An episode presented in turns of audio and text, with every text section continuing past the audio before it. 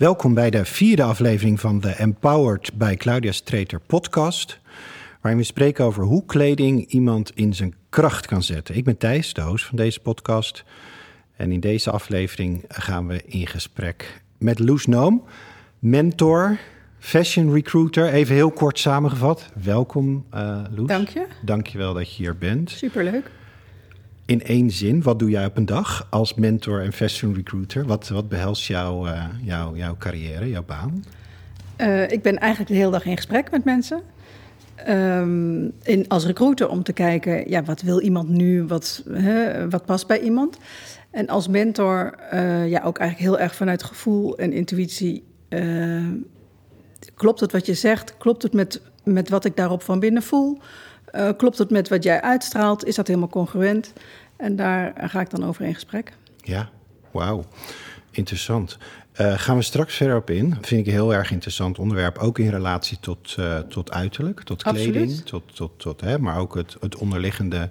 Wat we hier ook willen benoemen is uh, de, de kracht. En ook het, het bekrachtigen van jezelf. Hoe, hoe doe je dat? Inmiddels, nou ja, in jouw werk natuurlijk middels van binnen lekker in je vel zitten. Ja. In een relatie ook tot je uiterlijk. Ja. We beginnen alleen deze podcast uh, met uh, een soort van. Uh, dat is niet een woord, maar bij deze een insmijter. Je hebt wel de uitsmijter, maar hoe heet dat als je begint ermee? De kick-off. Ja, de kick-off. Dat is dan wel weer heel netjes, inderdaad. Ja, oké. Okay. Ik ga het netjes doen. De kick-off. We beginnen met de kick-off vraag. En die is voor jou, Loes. Wat, um, welke items in jouw kledingkast zet jou in je kracht, in de breedste zin van het woord? Als ik daaraan denk, dan denk ik eigenlijk aan alle witte blouses in mijn kledingkast. ik hou heel erg van een witte blouse. En dat ja. kan zoals nu op een leren broek en een jasje. Maar dat kan ook heel fijn op een goede jeans met uh, sneakers. Ja. Uh, en dat zijn nou, witte blouses in alle soorten en maten. Grote, oversized en linnen en van alles. En ik moet eerlijk zeggen, ik heb ook een kanten topje. Een zwart kanten topje met een rits achter, hoog gesloten. En dat draag ik dan heel graag met een leren jasje. En daar voel ik me ook krachtig in. Zijn die nog te koop? Nee. Nee, hè? Dat nee. is er zo eentje die. Dat is er zo eentje waarvan ja. je eigenlijk denkt: ja, kan ik die nog wel dragen? Maar met maar een leren jasje nooit kan het kapot gaan. Nee, precies. Die mag dus, nooit kapot gaan. Nee, dus heel voorzichtig wassen. Eén advies: en... laat hem in godsnaam namaken door een Ja, dat is een goed idee. Inderdaad. Want ik ken dat soort artikelen die ja. gewoon nooit meer gemaakt worden. Nee. Die ga je nooit meer vinden. En als ze eenmaal. Als je ze eenmaal per ongeluk een keer in een gekke dag toch hebt afscheid van hebt genomen, dat is ja. zonde. En dan zie je soms wel eens de opvolger, maar dat is toch is net, net, niet? niet? Het is hem net niet. Nee, nee dat is helemaal nee. waar. Ja, ik, um, ik merk een beetje in deze podcastreeks dat we best wel vaak terugkomen toch op uh, lang levende kleermaker. Ja. Soms vergeten we die wel eens, hè? Ja. Omdat we dan, ja. ja. Maar eigenlijk is dat uh, ja, in elk dorp, in elke uh, stad zit ja. wel een, een, kleermaker die, ja. die je kan helpen om iets net even. ja, en dan ben ik nog gezegend met een goed netwerk binnen confectieateliers. Dus ik kan nog wel snel naar iemand toe gaan en zeggen van nou wil je dit nog heel even maken? Ja. En kan zelf ook nog wel iets ja. op een naaimachine. Ja? Oh, ja. dat wou ik ook vragen. Heb je nog een naaiachtergrond? Ja. Leuk. Is dat vanuit school vroeger? Of heb nee, je zelf... eigenlijk vanuit mijn moeder. Mijn Oh, vader leuk. had een confectiebedrijf uh, met bruidsmode. Echt uh, in Enschede uh, met Ja. 150 van die meisjes achter de machine. Maar mijn moeder die maakte alles zelf. Wat heerlijk. En daar, nou, ik kan mijn moeder ook niet anders herinneren dan dat we uit school kwamen en dat ze achter die naaimachine zat. Wat een droom. Ja. Het is ook zo mooi. Bij bijna niemand kan dat meer. Hè? Nee, dag. dat is een soort... eh, Nee. Ja, fantastisch. hey, die witte blouse. Ja. Ehm, vind ik super boeiend. Want we hebben natuurlijk eh, eh, de Little Black Dress. we hebben, je hebt allemaal van die soort standaard dingen. En die Ja. witte blouse is nog niet genoemd. En vind ik inderdaad een super goeie. Ja. Waarom? In mijn optiek, je kan hem, en ik denk dat dat ook jouw antwoord gaat worden, je kan hem heel, eh bij wij spreken, corporate dragen tot aan Bohemian Ibiza. Ja. En alles wat ertussenin Ja. zit. Klopt. En ik voel mijzelf. ehm, ja, ik vind het fijn als iets heel simpel is. Weet je, ik vind het fijn als het clean is, Mhm. Eh, maar wel, wel mooi, maar gewoon Ja? eh, ja, niet te veel aandacht ergens op. En dat vind ik met een witte blouse heel prettig. ja. En de kleur wit, heeft dat nog een specifieke... Waarom wit bijvoorbeeld? Hè? Want die zou ik kunnen zeggen een lichtblauwe blouse. Of een- Nee, vind ik alweer te veel kleur. Ja. Ja, ik ben uh, niet enorm van de kleuren. Nee. Dat komt denk ik ook vanuit vroeger, want mijn uh, vader en moeder waren enorm van de kleuren. Oh ja, ja. een soort tegenreactie. Ja, dus ik denk dat dat echt een tegenreactie is. Ja. Oh, leuk is dat. Ja, ja ik, ik ben altijd heel geïnteresseerd in uh, een stukje verband leggen tussen uh, ik denk dat als je hè, geboren wordt, dan ben je natuurlijk nog onbevreesd. Dan heb je geen programmering. Nee. Dus dan doe je dingen zonder filter, zonder bedachtzaamheid. Dus ook wat je dus ziet natuurlijk bij jonge kinderen en ukkies, die gaan natuurlijk gewoon, die, die hebben een hele leuke expressie in kleding. Ja. Als je ze zelf laat uitzoeken wat ze willen dragen, krijg je de meest waanzinnige dingen. Alleen, wat merk je dan? Dat de ouders natuurlijk geprogrammeerd zeggen: nee, dat kan niet naar school of dat Ja. mag niet. Hè? Dus die worden dan vervolgens. Maar het is zo herkenbaar, want dat heb ik bij mijn kinderen, beide kinderen gehad. Mijn zoon deed dat al en nou ja, dat was prima. Maar mijn dochter, die kon echt beneden komen dat ik dacht, ja, sorry, maar dit kan eigenlijk Ja, echt niet. Ja, En, En dan, dan? en dan vroeg ze aan mij, vind je het mooi, mam? ja. En dan zei ik, nou, ik vind het niet mooi, maar het, als, jij het, als jij er oké mee bent, Ja. prima. Maar dan begon zij te huilen, want dan zei ze, ja, maar ik wil dat jij het mooi vindt. En dan zei ik, nee, dat is niet belangrijk. Het gaat erom of jij het mooi, Mooi, vindt. mooi. Maar dat is voor een kleintje natuurlijk heel ingewikkeld. Ik bedoel, we willen allemaal graag een bevestiging hebben. Klopt, maar dat vind ik ook zo mooi. Aan de ene kant het feit dat je als mens zijn we een beetje een groepsdier en willen Ja. we ergens bij horen. Dat zit gewoon ergens in, die, Ja. in dat DNA of zoiets dergelijks eh, verweven. Anderzijds zijn we ook unieke, unieke creatures, zeg maar. En willen we ook een stukje eigenheid en is ieder anders. En mag er ook onderscheid zijn. En, en dit is jouw voorbeeld, is daar een mooi voorbeeld van. Aan de ene kant zoekt een kind natuurlijk de goedkeuring van zijn Ja. ouder, slash Ja. eh, ergens bij willen horen. Aan de andere kant, als je ze loslaat. Nou ja, ik vind het fantastisch eh, om te zien hoe kinderen soms ehm, ja, eh, ongefilterd een, een vorm van expressie hebben in hun uiterlijk. En Ja. als de ouders het toestaan ook, dat ze Ja. daarmee ook gewoon de wereld intreden. Ja. En dat is, Maar wat je als ouder natuurlijk wel hebt, dat je denkt van jeetje, gaat, gaat hij niet gepest worden als hij zo naar, naar buiten gaat? En wat doet dat dan met je kind? ja. En dat is eigenlijk wat jij net al aangaf van ja, als ik zeg altijd als ziel kom je op aarde helemaal oké en precies goed zoals je bent. En dan door dat te uiten kun je reacties krijgen waardoor jij denkt oké, en dat is blijkbaar helemaal niet zo goed als ik dacht dat ik was. En misschien moet ik mijn gedrag wat aanpassen. Ja. En dat is eigenlijk ook precies waar ik heel vaak met mijn coaching op terecht kom. Van ja, wat is nou je aangeleerde gedrag Precies. en wie ben je dan echt in de kern? Ja. En dan even heel treurig depressief nieuws. Zo worden we allemaal verziekt naarmate we ouder worden. Nee, ik denk dat juist anders. Je wordt soort van verziekt, zeg maar, in je jeugd. Dan krijg je al die programma's. En als je, als je echt denkt, ja, maar ik wil zijn wie ik ben... dan is het juist een prachtige eh, proces om, eh, naarmate je ouder wordt... Die, dat onderscheid te maken van, ja, waar eh, klopt het nu voor mij... En dat is wel, kan heel ingewikkeld zijn, want, want je hebt keuzes gemaakt gedurende je leven op basis van programmering die je gewoon aangenomen hebt. En op een gegeven moment kun je denken: holy, dit past helemaal niet bij wie Ja. ik in de kern ben. Ja.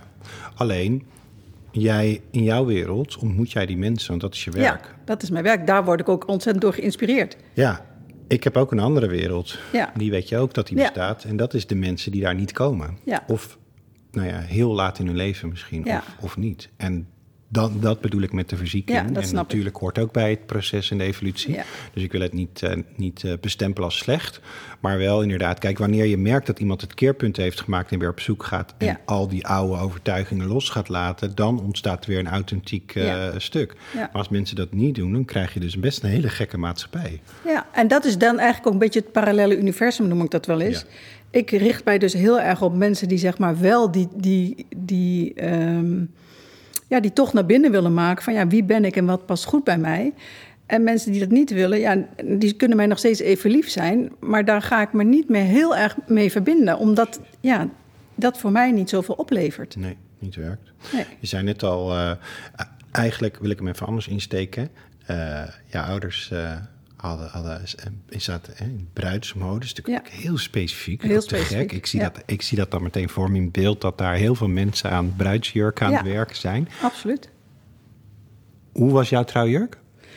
Nou, dat is een apart verhaal. Ik, had, eh, ik ben twee keer getrouwd. Hoe waren jouw trouwjurken? Ja, precies. De eerste had ik helemaal een beeld van hoe ik het wilde. Ja. En een van mijn zussen die werkte bij mijn vader als ontwerpster. Dus ik had tegen haar gezegd, dit is wat ik wil. Prima, zegt ze, gaan we doen. En toen kwam ik dus op de zaak en wij zaten in die showroom. En, eh, dus ik zei tegen mijn vader, nou, dit en dit wil ik graag. pas eerst maar even een paar jurken aan, zegt hij, die ik hier voor je heb.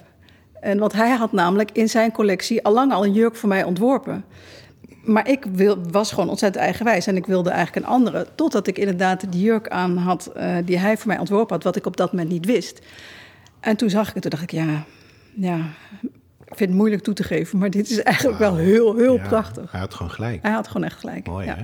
Ja. En de tweede keer toen ik trouwde, toen. Maar eh, wacht even, want ja. nu hebben we nog geen beeld erbij. Hoe zag dat er dan uit? Hij was eh eh ivoorwit Ja. en hij had een eh, hele mooie, ja, eh, bloot, blote schouders, maar dan zeg maar een, ja, zo'n volankraag eigenlijk, Ja. met allemaal parels en mooie stenen Dus- erop. En dan eh, een heel mooi getailleerd met iets verlaagde taille en een enorme wijde rok en een sluier van 13 meter. Leuk, leuk om te horen. Want ehm, ik zou me ook kunnen voorstellen dat doordat je in die, in, die, in die wereld bent opgegroeid, dat je misschien ook denkt, nou, ik hoef al die poespas niet. Ik ga bijvoorbeeld voor een hele clean, simpele Nee. beleiding. Eh, maar Nee, je dat was. toch? Ja, nou, dat was ook wel mijn vader. Kijk, voor mijn vader was dit ook wel een. ehm, ja, dat zijn dochter, een van zijn dochters trouwt. Wij, hadden, wij, wij waren met vier meiden thuis, dus wij hadden alle vier een prachtige trouwjurk. Ah, ja. En we hebben natuurlijk als jong meisje eh, vanaf ons achttiende als mannequin voor hem eh, gelopen. Dus we hadden al heel vaak jurken aangehad. Eh, nee, ik vond het ook wel heel mooi. Ja. En de tweede keer, toen, ehm, toen was ik zwanger. Oh, En toen eh, wilde ik ook niet in het wit trouwen. Ik dacht, ja, hallo, ik ben al een keer getrouwd. Ik vond het eigenlijk al een beetje een blamage dat ik het nog een keer ging doen. En toen had ik een heel mooi rood jurkje. leuk, Ja, heel mooi. leuk, rood. Ja. Ja. Heb je een reden voor de rood of was dat puur? Nee, was gewoon, eh, dat vond ik toen eigenlijk heel mooi. Ik, draag nooit, ik droeg ook nooit rood, maar toen wel. Grappig. Ja, Ja, dus dat was ergens heel passend in die, in die setting. ja het was heel mooi. Leuk, dus dat heeft niet per se heel veel het, het tegenovergestelde effect gehad van... oh, zoveel truier. Nee. Ik, ik doe het niet. Ik ga bij wijze van spreken in een mannenpak trouwen. Dat had het niet. Het had wel tot gevolg dat je juist een hele mooie Ja, uitgewerkt... maar als je eh, dan hebt over de kledingstijl van mijn moeder. Mijn moeder was echt heel extravagant. Ja, Dus die had een, bijvoorbeeld, eh, ik weet nog toen wij, als wij dan, eh, we gingen altijd naar de kerk. En dan zat mijn moeder met een groene hoed, van een hele grote groene hoed Ja. op. En wij woonden in Enschede. Nou, ik zat dan maandag in de kring in de klas. En dan zeiden ze allemaal van, jeetje, ben jij dat meisje van die moeder met die groene hoed? En als zij mijn moeder naar een ouderavond ging, dan zeiden wij... mogen we heel even beslissen wat je aandoet, want dit kan echt niet zo. En ik denk wel dat ik daardoor veel meer basis in mijn kleding, mijn keuze ben. ja, Ja. ja. En merk je, want je bent nu volwassener, zeg maar, in Ja. het leven... merk je dat die ook daar weer een kleine kering in zit... dat je het ook weer meer gaat waarderen misschien? Ja, ik waarde- zeker. Ik, ik vind het nu heel leuk, eh, zoals hij dat deed. Eh, maar als kind vond ik het heel ongemakkelijk. Begrijp ik. Ja. Dan mag niks opvallen. Nee. Moeten we allemaal lekker normaal doen, toch? Ja, dat is dan de veilige, Ja. de veilige Ja. haven. Ja, precies. En nu denk ik, ja, het is natuurlijk prachtig. Zij, eh, ze droeg het ook heel mooi. Het paste gewoon heel goed bij haar. Ja. Ja. Als jij gewoon een normale werkdag hebt, laten we even zeggen normaal, gewoon een beetje gemiddeld. En s ochtends eh, gaat het wekkertje en je doet je dingetje en je staat voor je kledingkast of in je kledingkamer. Wat is, wat is het eerste? Wat, welk eh, onderdeel van jouw outfit pak je als eerste? Ehm, Is dat die witte blouse, Ja. bij wijze van spreken? Is Ja. dat je basis? ja, dat is mijn basis. En dan ga ik kijken, eh, zoals vanochtend dacht ik, ga ik er een jasje op doen of doe ik er een vestje op? Ja. Ga ik een jeans aan doen of doe ik eh, mijn leren broek aan? Of, dus dan ga ik daar omheen. Ja. Ik heb geleerd dat eh, ik heb met heel veel mensen gesproken in het land, gewoon thuis op straat, in de kapsalon, in allerlei vormen, waarin mensen gewoon open waren. En ik, merk, ik merkte daar, ik heb daar geleerd dat er heel veel mensen enorme chaos krijgen van eh, dat moment van de dag. Dat je 's ochtends, dat ze echt zo met de handen in het haar voor die kledingkast staan. ja. Het is een, een bijna stressmoment. Eh, en ik ben dat gaan ontleden voor mezelf. Ik heb daar een soort van ontwikkeling en zoektocht naar gedaan van wat gebeurt daar nou en, en, en hoe, hoe zit dat in elkaar? Wat kunnen we eventueel, eventueel daaraan doen? En aangezien jij eh, in jouw coaching dat ook doet, vind ik het leuk om met je van gedachten te wisselen over hoe dat in jouw optiek werkt. Wat ik heb gemerkt, daarom stelde ik jou deze vraag, is wanneer je de, wanneer er chaos ontstaat van... oh mijn god, ik heb zoveel verhalen van het verleden. Voor, als ik voor die kast sta en ik denk aan mijn vader... die zei, je mag geen zwart aan. Ja, mijn moeder precies. die zei, je moet een broek aan. Eh, maar eh, de, de hockeymeiden vinden dat ik een eh, polo moet. Snap je? Al die verhalen die geïmprint zijn... die gaan allemaal praten en dan sta je daar voor je kledingkast. wat dan? Hè? Dus daarom zei ik tegen jou van wat, hè, waar grijp je als eerst naar? Omdat ik gemerkt heb dat wanneer we beginnen met een stukje, stukje structuur basis, dat het voor mensen soms een houvast kan zijn. Van oké, als jij bijvoorbeeld die witte blouse hebt als, als, als eikpunt, dan hang je daar de rest van je. Dan wordt het al wat rustiger. Dan krijg je wat minder. Hoe zie jij dat vanuit jouw coaching? Dus even voor die mensen die inderdaad letterlijk een beetje met een soort paniek in hun ogen, s ochtends weer denken: God, wat moet ik nou weer aan? Want ik moet werken. voor mij klinkt dat dan als: oh, uh, wie wil ik nu pleasen? Oh, uh, wie ben ik vandaag? Ja. En ik heb wel gemerkt, uh, kijk, ook kleding is, is energie. Dus welke energie wil je uitstralen? Wat wil je eigenlijk neerzetten? En voor mij is het wel zo dat, uh, zeker ook door mijn eigen ontwikkeling, door steeds beter te weten wie ben ik, uh, wat, wat straal ik uit. Nou, eigenlijk door te weten wie ik ben, straal ik ook steeds duidelijker uit wie ik ben. Mhm. Ja. Dus wordt het niet meer diffuus, maar wordt het gewoon helder. En is dus ja, mijn kledingkast is eigenlijk ook vrij helder. Want ja. uh, tuurlijk eh, heb ik de ene keer wat meer zin in dit en de andere keer. Maar het is nooit heel anders. Je hebt echt wel je, ik heb daardoor echt wel mijn eigen stijl. Ja, en dat is natuurlijk het ultieme scenario. Ja. Uh, als we dan even in Jip en Janneke taal gaan, hè, want jij zegt natuurlijk iets wat heel omvattend is. Hè? Wie ben ik? Ja. Of, ja. Uh, dat is niet iets wat je over één nacht ijs uh, hebt ontdekt. Dat is een pad. Maar laten we even beginnen bij het begin. Wat zou een Jip en Janneke stap kunnen zijn voor iemand om, uh, om, om dat te shiften? Dus om te shiften van voor wie doe ik het? Hè? Dat pleasen wat je al zei. Want dat vind ik een hele goede. Want we denken altijd maar aan ja. de ander. Doe ik het voor...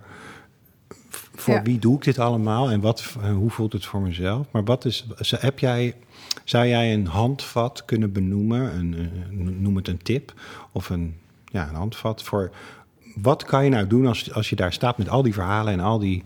Ja, de enige vraag die ik altijd stel: word ik er blij van? Eigenlijk is het follow the joy. Mhm. Als ik denk, ja, daar word ik blij van, uh, dan klopt het gewoon. Als ik denk, ja, ik weet dat uh, die en die mij graag daarin ziet, uh, ja, ja, het zit mij eigenlijk net niet lekker. Mhm. Weet je, dan ben ik eigenlijk al niet blij. Ja. Dus ja, dan wil ik die anderen misschien wel pleasen, maar dan please ik mezelf niet. Ja. En ik denk dat dat de eerste, altijd het eerste moet zijn. Dat jij als zelf, als eigen persoon er blij van wordt. Ja, dus als we die ontleden, want dat vind, ik vind dat een heel mooi uitgangspunt, follow the joy. En uh, als je dat ontleedt, begint het bij bewust worden Um, of je het voor een ander doet of voor wie je het doet. Want dat moet je wel even zien om te kunnen erkennen van... Dat, dat is echt een laag, hè? Want je kunt nog denken, ja, ik word er blij van. Want hij wordt daar blij van. Precies. En dan, dan, dus dat zijn ook de gesprekken die je dan hebt van... oké, prima, je wordt er blij van, want hij wordt er blij van ja, is het dan uit angst of is het dan uit liefde voor jezelf, de keuze die je maakt? Ja. Nou ja, en dat zijn dan, dat zijn eigenlijk dan ook de gesprekken die je, die je ja, toch wel vaak onder begeleiding van iemand kan voeren. Want dat is best ingewikkeld om dat proces in je eentje te doen hoor. En daarom zeg ik, dit is niet een over één nacht ijs eh, ding. En dat is best, maar ik ben dan uh, misschien uh,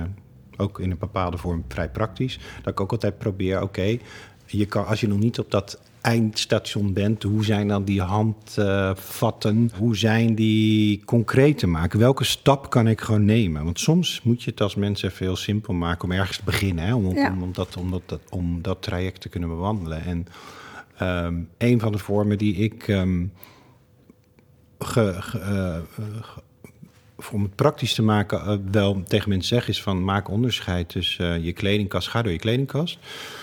Zet links wat heb ik gekocht omdat ik het mooi vind en rechts om alle andere redenen. En niet om het te veroordelen, niet om het weg te hoeven gooien, als je dat wil mag het, maar gewoon om bewust te worden van, want inderdaad, wat je zegt, als je kledingkast helder is, heb je ochtends geen stress. Nee. Dan heb je hooguit dat je denkt, nou, ik voel vandaag wat meer uh, mintgroen en morgen wat meer uh, zalmroze bij wijze van spreken. Dan is dat je grootste, je, je, grootste zorg. Maar dat proces heb ik inderdaad met mijn eigen kast ook gedaan.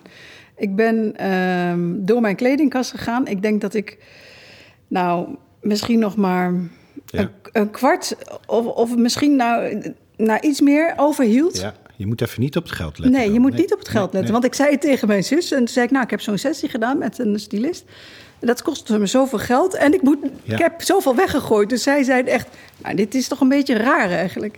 Maar het, het was heerlijk, want Uh, mijn kast klopte gewoon met wie ik, met wie ik ben. En, uh, want dat is net wat je zegt, je bent dat niet van de een op de andere moment. Dus ja, die, die kledingkast die moet daar eigenlijk in meevolgen. Nou, inderdaad. En dan kom je ook nog, uh, het leven heeft soms ook verrassingen. Dus stel je voor, je lichaam verandert doordat je een hormoondisbalans ja. hebt. Of de overgang komt, waardoor je lichaam... ook dat uh, vraagt om best wel grote aanpassingen. Dus eigenlijk moet je dan weer opnieuw gaan kijken van... oké, in deze hoedanigheid hoe ik nu ben... Ja. ken jij dat? Of ben je heel stabiel in je... Nee, want ik, dra ik droeg altijd heel graag ook echt korte rokjes. Boven mijn knie. En nu denk ik wel eens, ja... Hmm, dat, dat, staat misschien nog wel, maar past dat nou eigenlijk nog bij, bij, wat ik uitstraal? Wat ik uit wil stralen? Dan denk ik, nee, eigenlijk past dat niet meer. Nee. Dus dat zijn dingen waar ik, uh, terwijl ik vond het heerlijk met een dikke maillot en dan een kort rokje en een leuke sneakers of mooie boots eronder. Superleuk. Ja. Maar het past toch niet meer bij wie ik nu ben. En dat kwam organisch. Ja, dat, kwam heel organisch. Dat je dacht, ja. Hmm, ja. ja. Ja. Wat ik ook wel zeg, is uh, de perceptie die je hebt van jezelf uh, is vaak in de spiegel. En mensen hebben natuurlijk een enorme, nou ja, vaak haatverhouding met spiegels. Ja. Um, dat is best wel lastig, omdat het ook heel eendimensionaal is. Uh, ik heb ervaren door met televisie te werken, met camera's, dat je jezelf leert kennen in een 3D-vorm. En dat, geeft, dat heeft mij een heel ander perspectief gegeven op mezelf, dat ik mezelf anders leerde kennen. Omdat normaal gesproken zie je jezelf niet van drie kwart zijkant nee, in beweging. Ja. Dus jezelf zien in beweging is heel anders dan jezelf ja. één keer per jaar op de familiefoto uh, op de kiek. Ja. En ik vond dat best boeiend, want het gaf mij wel inzichten. Eh, over, Welke inzichten dan? Nou, ook over lichaamstaal. Waar je soms, soms voel je iets van binnen, maar in een uiterlijke vorm heeft het een andere expressie. Ja. Of is het juist iets wat je heel versterkt naar buiten toe uh, doet, wat je niet per se, waar je niet heel bewust van bent, omdat het misschien, omdat je het altijd al gedaan hebt. Ja. Dus ik leerde mezelf weer op een andere laag daardoor kennen. Uh, nou ja, we zitten nu natuurlijk in een tijdperk dat nou ja, nagenoeg iedereen een mobiele telefoon heeft met een camera. Ja. Dus ook leuk misschien is om gewoon dat is voor de lol met een, in een veilige omgeving te doen, met iemand die je vertrouwt, om dat eens te doen. Maak eens een opname. Of, of als je kleding gaat passen, ga er eens 360 omheen en kijk eens wat er gebeurt. Want het, het, het, en nogmaals, niet om te zeggen oh, ik heb een vetrol, dus ik mag nooit meer. Nee, nee, niet om Nee, die maar, die, maar die vetrol kan, als je in de spiegel staat, kan je denken: wow, dat kan echt niet. Terwijl als jij gewoon aan het bewegen bent, denk je: ja, dit hoort er gewoon bij. Precies. Maar ik vind het. Ik vond het. Ik heb uh, afgelopen zomer een filmpje gemaakt met de hele. voor RTL Z was dat. Vond ik wel confronterend hoor. Is het? Dus ook weer zo'n proces. Ja. En je ziet alles. Het is uh, ja, uh, met de billen bloot, zullen we maar zeggen. Alleen, het mooie is, als je daar doorheen beweegt... is het ook weer een hele rijke ervaring natuurlijk. Want het, en anderzijds, het is echt ook wie je bent. Dus de hele wereld ziet jou altijd al zo. Alleen jij moet er nog heel even aan wennen. Ook. En, het, en, en dan kom je op het volgende interessante fenomeen in mijn optiek. En dat is het fenomeen perceptie. Um, ik zal je een voorbeeld geven. Ik dacht, vroeger heb ik ergens geadopteerd ik weet niet eens waar, dat is nog de grote grap, terwijl ik er best wel bewust uh, mee, mee, bezig ben in mijn leven, dat ik een uh, lange nek heb. Dus wat ging ik doen? Dat is al best wel jong gebeurd. Ergens heb ik dat, um, heb je dat opgepakt? aangenomen. Ja. Uh, ben ik, ik vroeg droegen chokers. Als ik het nu aan denk, moet ik eigenlijk heel hard lachen. Chokers, alles maar om die nek, oh, ja. kooltrui, ja. god mag weten wat ik allemaal deed. Ik was echt bewust bezig om die nek en toen later dacht ik, hè, wat voor perceptie is dit eigenlijk? Want ik bedoel, nou ja, jij kijkt nu naar me. ja, ik denk echt. Ik ben gewoon een lang mens, maar mijn nek is redelijk in verhouding. Maar ergens heb ik die opgenomen als iets, iets van een, een negatief iets. Of een, hè? Want dat is dus de volgende vraag. Wie bestempelt een lange nek als fout? Want als je het vraagt aan een ballerina dat is, dat is de mooiste deel waarin ze de expressie uit. Ja, dus, dus het is zo, het is zo gek, gek fenomeen, dat perceptieverhaal. Maar je kan er zo aan ophangen dat ik dus bij wijze van spreken tien jaar lang in mijn leven het heb verhuld met ja. kooltruien en chokers en god mag weten wat. Dus wat ik wil zeggen is, in, in jouw optiek, als je perceptie plakt op uh, als je naar jezelf kijkt, hè, dan uh, moet je gaan ontrafelen, toch? Ja. Nou ja, en je kunt je ook inderdaad afvragen: Nou, heb ik een lange nek? Wat vind ik daar zelf eigenlijk van? vind ik dat erg. Maar daar, daar denk je eigenlijk al niet eens aan. Bij mij zeiden ze vroeger, uh, een buurman die kneep dan in mijn wangen.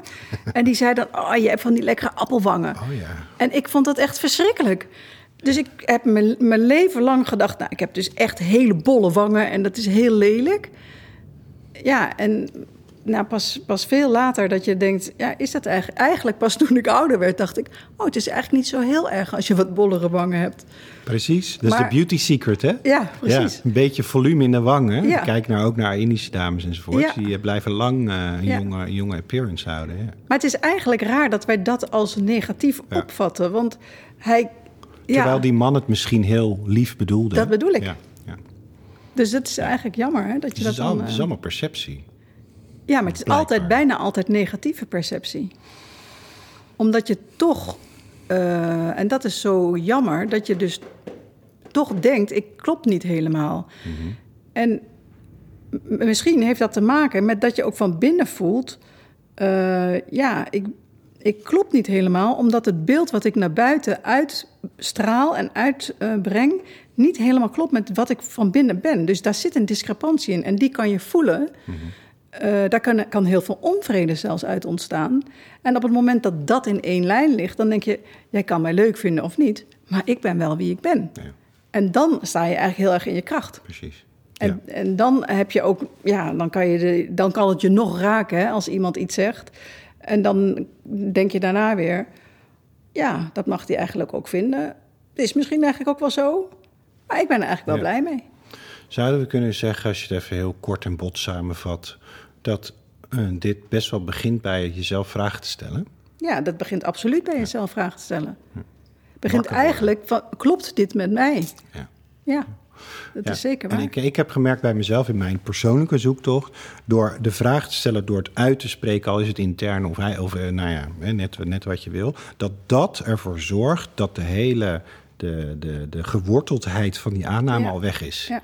Dus dat je eigenlijk al 75% op weg bent naar onthechting van al die bullshit. Ik noem het bullshit, want... Ja, ik zeg altijd, kijk met nieuwsgierigheid en verwondering. En ook naar wat je, je tegen jezelf eigenlijk zegt. Dus je hoort het jezelf zeggen in je hoofd... en dan eigenlijk met nieuwsgierigheid, oh, is dat zo? Ja. Nou ja, en dan kan je de eerste drie keer denken, ja, dat is zo. En op een gegeven moment blijf je haken en denk je, ja, is dat eigenlijk echt zo? Ja, dat is. Uh... Ja, het is een heel mooi proces. En een van de, een van de onderwerpen waar Claudia Streeter graag aandacht aan besteedt, is, is jezelf uh, in je kracht zetten, ja. uh, bekrachtigen. Nou, dat is natuurlijk een heel breed begrip. Dat doe je, hè, kan je op velerlei facetten in je leven toepassen. Maar als we hem even toepassen op bijvoorbeeld het uiterlijk, kleding. Um, wat in jouw optiek is, is, is, is in je kracht zijn? Wat, uh, hoe, zou je dat, hoe zou je dat benoemen? Want ik kan me voorstellen als luisteraar dat je denkt... ja, jullie hebben het over kracht en in mijn kracht zijn. Maar ja, wat, wat, uh, hoe, wat is dat dan? Nou, kijk, um, voor mij is alles energie. Dus wij zijn opgebouwd uit energie. Alle kleding die hier hangt is mhm. energie.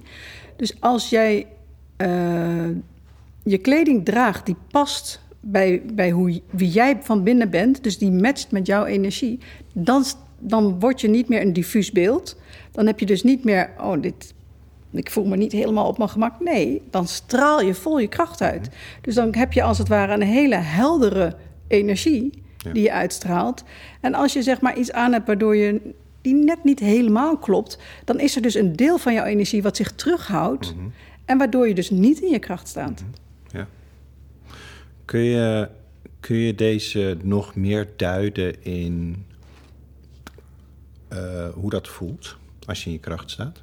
Wat is het verschil als je, uh, zoals we nou even heel, heel proberen zo, uh, zo echt mogelijk te maken, hè? dat mm -hmm. mensen kunnen voelen van als je niet in je kracht staat versus in je kracht. Wat voor gevoelssensatie is dat verschil? Voor mij is als ik in mijn kracht sta. Uh, Wat voel je dan? Ja, ik voel me oké. Dan mag ik ook zijn wie ik ben. Dus dan hoef ik niet iets op te houden. Dan hoef ik niet een ander daarin te pleasen. Of hoef ik eigenlijk ook niet echt rekening te... Je houdt natuurlijk wel rekening met iemand, maar niet mhm. door jezelf uh, in een mal te duwen. Mm -hmm. Dus je, je mag eigenlijk helemaal... Uh, ja, echt zijn wie jij bent. Ja, ja. En dan ontstaat er dus een ontspanning. Precies, want dan kun je vanuit ontspanning ook zijn. Ja. En misschien is, dat, misschien is dat dan een woord waar, waar iedereen zich zou aan kunnen. Iedereen kent het gevoel van ontspanning. En de een wat meer als de ander. En dan, Ja. hè, iedereen, Kijk, als jij s'avonds op je bank thuis komt, dan kunnen mensen denken: oh, hè, nou. pff. Ja, als je dat eh, hebt, Precies. dan heb je, weet je dus eigenlijk van: oeh, ik heb me toch ergens heel erg opgehouden. Want anders moet ik nu niet zo ontladen. Exact. Dus als je ergens de, stap voor stap kan uitbouwen van die bank. Ja, Hè, ook je werk in, Ja. ook je relaties in, Ja. je dingen die je doet in je vrije tijd. Dat je die ontspanning hebt, waardoor je inderdaad alles is oké zoals het is. ja. En, als, en het mooie is namelijk als je dat van jezelf eh, eh, steeds meer kan accepteren en steeds meer daarin kan zijn, dan kan je dat ook veel makkelijker van een ander accepteren en zijn. Ja. Dus dan wordt het leven gewoon makkelijker. Omdat je, je voelt zelf die ruimte Ja. en je gunt die ander ook de ruimte. Ja. Als ik dat dan wegzet tegenover, ik, ik schetste net zo'n stressbeeld voor die kast. Ja, Versus waar we het nu over hebben, die ontspanning voor je kast. Hè? Dan wordt dus uiterlijk ook ineens leuk. Dan wordt het een vertaling, Ja. net zoals je interieur. Dat je denkt, ik wil het gezellig maken of leuk maken. En dat is heel multi-interpretabel. Ja. Want we zijn allemaal mensen met een bepaalde idee van hoe dat, hè, hoe dat Ja. is. Maar dan geef je een soort van vertaling aan, je, aan, aan, aan hoe, aan als je lekker in zit in die ontspanning bent. Ja. Dus als jij voor je kast staat in die ontspanning, wordt het, eh, wordt het een hele andere beleving. Dat Absoluut. ben je met me eens. Ja, hè?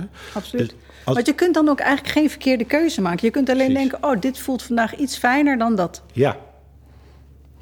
Ik denk dat dat voor heel veel mensen een utopie is. En dat bedoel ik niet neerbuigend naar heel veel mensen toe. Maar gewoon uit mijn perceptie ook wat ik Ja. ervaar door met heel veel mensen te praten over dit onderwerp. Omdat ik zie en voel dat mensen vaak in die stress schieten als het gaat over uiterlijk. Ja. En natuurlijk zijn er vele manieren uitingsvorm van. Hè, er zijn ook mensen die zeggen, oh, uiterlijk is eh, stom en dat geef ik niet om. Dat is ook zo'n overschreeuwing. Ja. Hè, er zijn, of iemand wordt er heel onzeker van. Er zijn allerlei vormen van hoe je daarmee om kan gaan. Maar allemaal zeggen ze dat er, ons, hè, dat er stress ontstaat of spanning. Versus de ontspanning die we net duiden.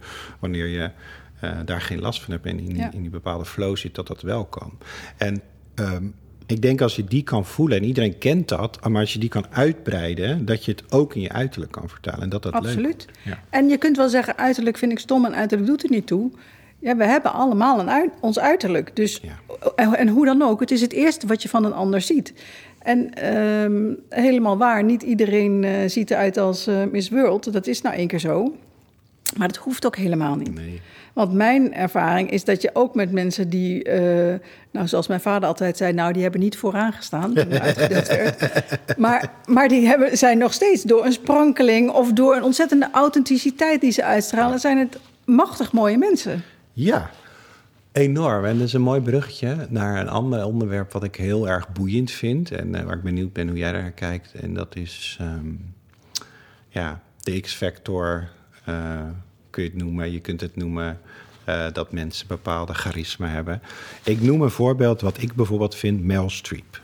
Ik vind dat een bloedmooie vrouw. Terwijl esthetisch gezien is ze zeker niet, heeft ze niet vooraangestaan, zoals Ja. jouw vader zou zeggen. Ja, Ik vind dat een mooie vrouw. Ik vind dat die vrouw een hele mooie. Dus, nou, en wat ik nu zo boeiend vind, misschien merk je dat ook in dit gesprek, is als je iets voelt, hoe kan je het soms duiden? Hoe kan je het proberen een beetje te duiden in een vorm van: wat is dat nou? Wat is nou die, in mijn geval, die Streep? Of ik heb mensen ontmoet die bijvoorbeeld Nelson Mandela, die hem gezien hebben en die verpletterd waren Ja. door zijn uitstraling. Ja, door zijn energie. Helemaal, precies, door die energie. Ja. Alleen, dat is natuurlijk best wel een...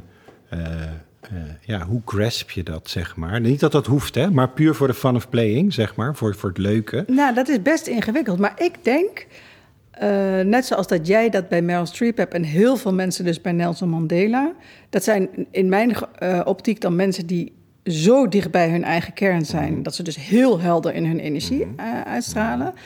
Ehm, en jij hebt dus ook een stukje eh, waar jij je in herkent in Meryl Streep Ja. of in Nelson Mandela. En dat trekt je dus enorm aan. Ja. Bij wie is dat voor jou? Wat zijn er mensen voor jou waarvan je denkt, ja, die, die voel ik helemaal. Die vind ik heel mooi. En dan niet mooi per se esthetiek, maar esthetisch, maar eh, gewoon mooi. Heb je, kan, je, kan, je, kan je iemand, komt er iemand in je op, laat ik het zo zeggen? Nee, ik, heb, ik kijk daar eigenlijk nooit zo naar, eerlijk gezegd. Ik heb wel uh, vriendinnen waarvan ik dan denk: oh ja, dat is echt een mooie vrouw. Mhm. Maar nee. Ik kan wel heel erg kijken naar mensen die eh, heel mooi in het leven staan. Mhm. En uh, als ik daar nu een voorbeeld van moet noemen, is ook niet een bekende uh, persoon, maar dat is dan bijvoorbeeld uh, mijn zus. Die is, een van mijn zussen is eind vorig jaar getroffen door een hersenbloeding. en dus links volledig verlamd. En heeft nu zo, toch een manier, uh, vindt zij nu, met vallen en opstaan. Nou ja, eigenlijk niet met vallen en opstaan, want Nee. ze kan niet zoveel. Nee. Maar dat ze toch, ehm, dat vind ik dan heel inspirerend, dat zij toch deals met deze omstandigheden om haar leven weer vorm te geven. Ja, zoals zij dat ja, in deze omstandigheden kan. Ja. Dus het is niet, ik, ik denk dat ik daar meer altijd naar kijk. Naar hoe, uh, hoe dealt iemand met, zijn, uh, met de omstandigheden in, uh, in zijn of haar leven. ja, precies. Dus het zit hem eigenlijk op veel meer lagen. Ja. ja. Dus eigenlijk moeten we niet willen graspen. Is Nee. dat, zou je het zo willen zeggen? Ja, is het gewoon een ervaring? Ja, En, en, en, ja. en laten we het daarbij? En ik denk ook dat het en, en ik denk ook dat je het niet hoeft te kunnen vastgrijpen of kunnen begrijpen. Ik denk dat je het inderdaad mag ervaren en denk, wow, Ja. dat voel ik daarbij. Ja. En dat is ook mooi. Ja. Jij komt uit een ontwerpersgezin, maar stel je voor dat jij ontwerper was nu, dit, in deze tijd. Is Ja. er iets wat je mist? Is er iets, die ene, dat ene item wat, wat niet meer gemaakt wordt, los van jouw eh, kant? Van mijn eh, kant kantentop? topje, ja. Maar of iets wat, wat voor iedereen zo'n stuk is, dat je denkt, oh, als die toch eens helemaal... Wat, wat je ontwerpen als je ontwerper was? dat is eigenlijk Ik zou altijd hele uh, clean uh, dingen ontwerpen. Dus een simpele rechte jurk. Maar wel van mooie uh, stof.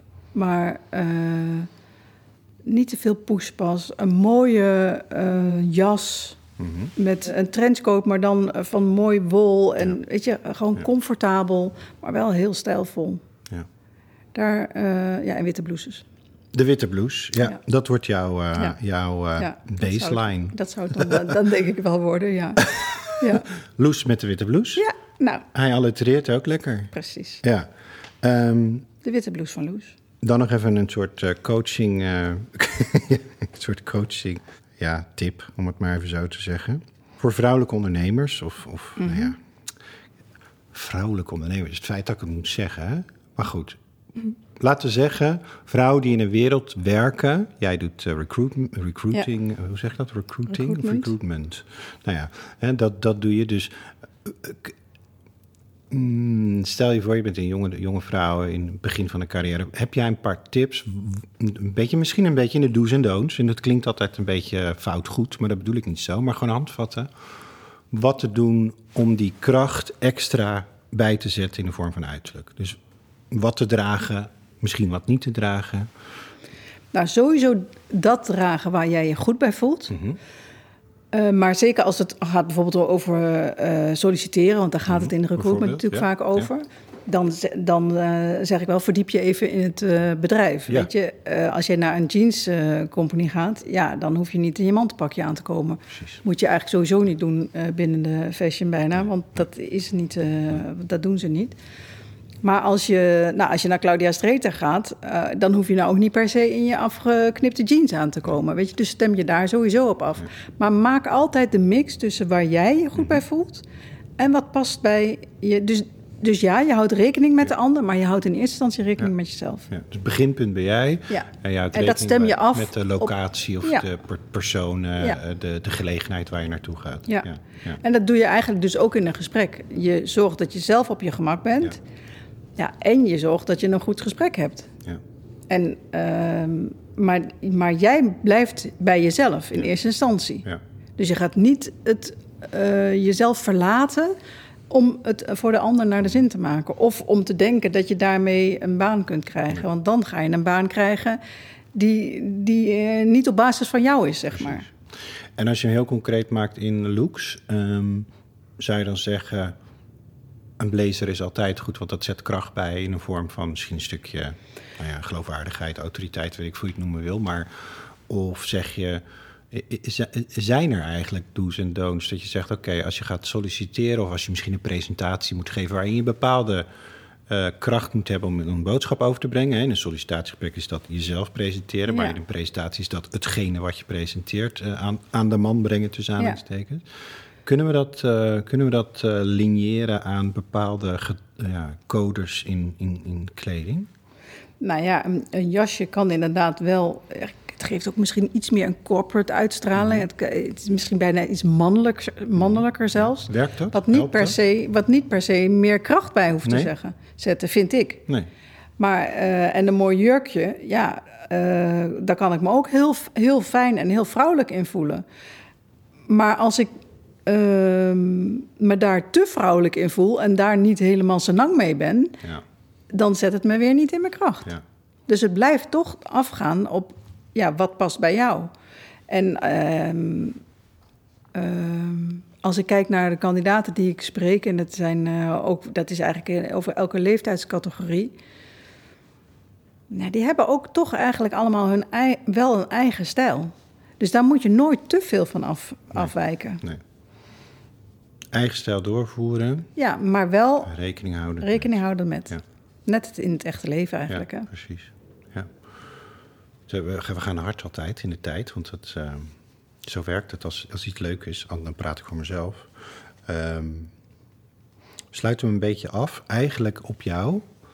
Je bent geen twintig meer, dus je hebt wat jaren achter de rug. Je hebt ontwikkeling meegemaakt, je hebt de wereld gezien, je hebt een carrière, uh, nou, hè, van alles.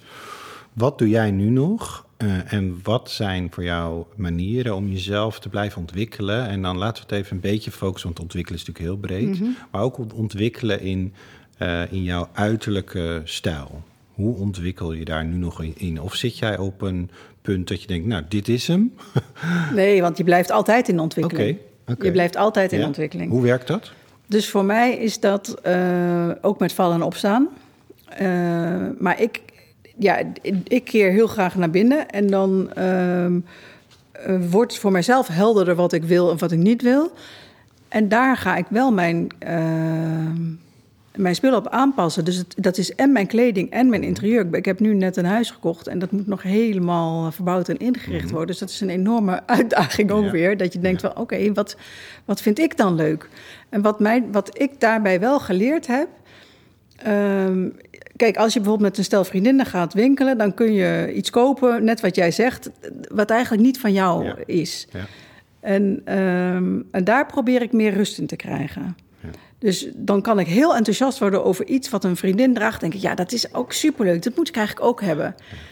Maar dan past het toch niet bij mij. Dat, dus, was, de, dat was voor de vriendin. Uh, ja, dat was voor haar. Ja, ja superleuk. En het staat haar ook helemaal, maar het past niet bij wie ik ben. Dus ik, uh, ik uh, heb wel geleerd om elke keer dan ja, even pas op de plaats, even het stof neer laten dwarrelen. En dan weer denken: vind ik het eigenlijk nog steeds? Past het bij mij? Ja. Vind ik een goeie. En ik zou daar toe nog willen voegen vanuit mijn ervaring. Is dat je eerst um, moet gaan leren om het zelf te doen. Dus alle vriendinnenwinkelen, meningen. Wat vind je ervan? Allemaal gaan skippen. Ja. En eerst gaan voelen en kijken, wat vind ik zelf? En als die een beetje uh, lekker gaat, hè, ja, dan kun je weer samen dan gaan. ga je weer lekker en zeggen, oh, weet je, want dan kan je dat enthousiasme ook aan. Ja. En dan, maar ik zie zo vaak gebeuren dat uh, mannen en vrouwen bij elkaar in een winkelsetting zijn en elkaar op gaan hypen. Want we doen het oh, allemaal, we doen het oh, allemaal omgekeerd. oh, dat. Ja, tuurlijk. We gaan juist allemaal beginnen met winkelen met vriendinnen. Precies. En dan op een gegeven moment kom je thuis en nou, dat is al zo vaak gebeurd dat je met kleding thuis, dat ik met kleding thuis kom exact. en denk, nou. En daar herkent iedereen zich. Ja, in. dat denk ik ook. Want dat is, dat is die rush moment in die winkel met die mensen en, en misschien wel de. Dus iets meer eerst even zelf doen, wat meer gaan voelen, ontdekken wat je eigen, wat vind ik mooi, wat werkt voor me, waar voel ik me lekker bij. En dan weer bouwen naar dat het ook een heel leuk event is om dat samen met anderen te doen. Nou, en ik moet zeggen dat ik. Uh, uh, dat is niet, denk ik, dat doet niet iedereen, maar ik heb wel contact af en toe met een stylist. Dat helpt mij wel, omdat zij ook kritische vragen stelt. Dus zij kan heel makkelijk zeggen: Ja, ik snap dat je het leuk vindt, maar past het bij jou? Precies. En eigenlijk de vragen die ik bij mensen stel in, in de sessies die ik met ze heb, die stelt zij bij mij. Ja. En eigenlijk is dat wel heel mooi. En zij kan ook zeggen: Ja, ik snap dat je dat leuk vindt, maar uh, we hebben het ooit opgeschreven wat jij uit wil stralen. Mhm. Nou, ik zie het niet helemaal. Ja. En ik geloof, kijk, jij zegt heel terecht, niet iedereen heeft een stylist. Maar ik geloof heel erg in dat iedereen heeft een archetypische stylist in zijn leven. Oftewel iemand die daar net even een tandje, ja. nou ja, meer gevoel slash ervaring in heeft. Waar je een soort klankbord kan hebben. Maar kies hem heel bewust. In plaats van dat je overal roekeloos mening gaat vragen. En zoveel weer meer ruis in je hoofd krijgt, waardoor de chaos... Ja. nou ja, maar die ruis, dat is het precies. Die ruis, die moet er eigenlijk heel langzaam uit. Maar eerst moet je herkennen, wat is ruis? Precies. En daar zit eigenlijk nog de grootste. Want als je herkent wat de ruis is, ja. dan kun je het eigenlijk ja, wel makkelijk eruit halen. Loes, met de witte blouse, we gaan ontruisen. Ja. Ik vind dat een hele goeie. Ontruisen. Ja, denk het ook. Ik dank je voor je tijd en je openheid en dit mooie gesprek. En jij heel erg bedankt voor de uitnodiging en het gesprek. Dit was de laatste aflevering van het eerste seizoen van de Empowered bij Claudia Streeter podcast. Blijf op de hoogte wanneer de volgende aflevering van de Empowered by Claudia Streeter podcast live komt. Ga naar www.claudiastreeter.com en schrijf je in voor de nieuwsbrief. Of volg ons op jouw favoriete podcast streaming service kanaal zoals Spotify of Apple Podcast. Deze aflevering werd gemaakt door mij, Thijs en het team van Claudia Streeter en natuurlijk Loes met dank aan jou als gast.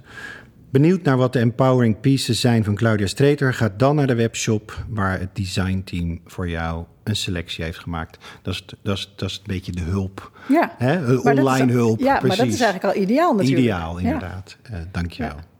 Graag gedaan.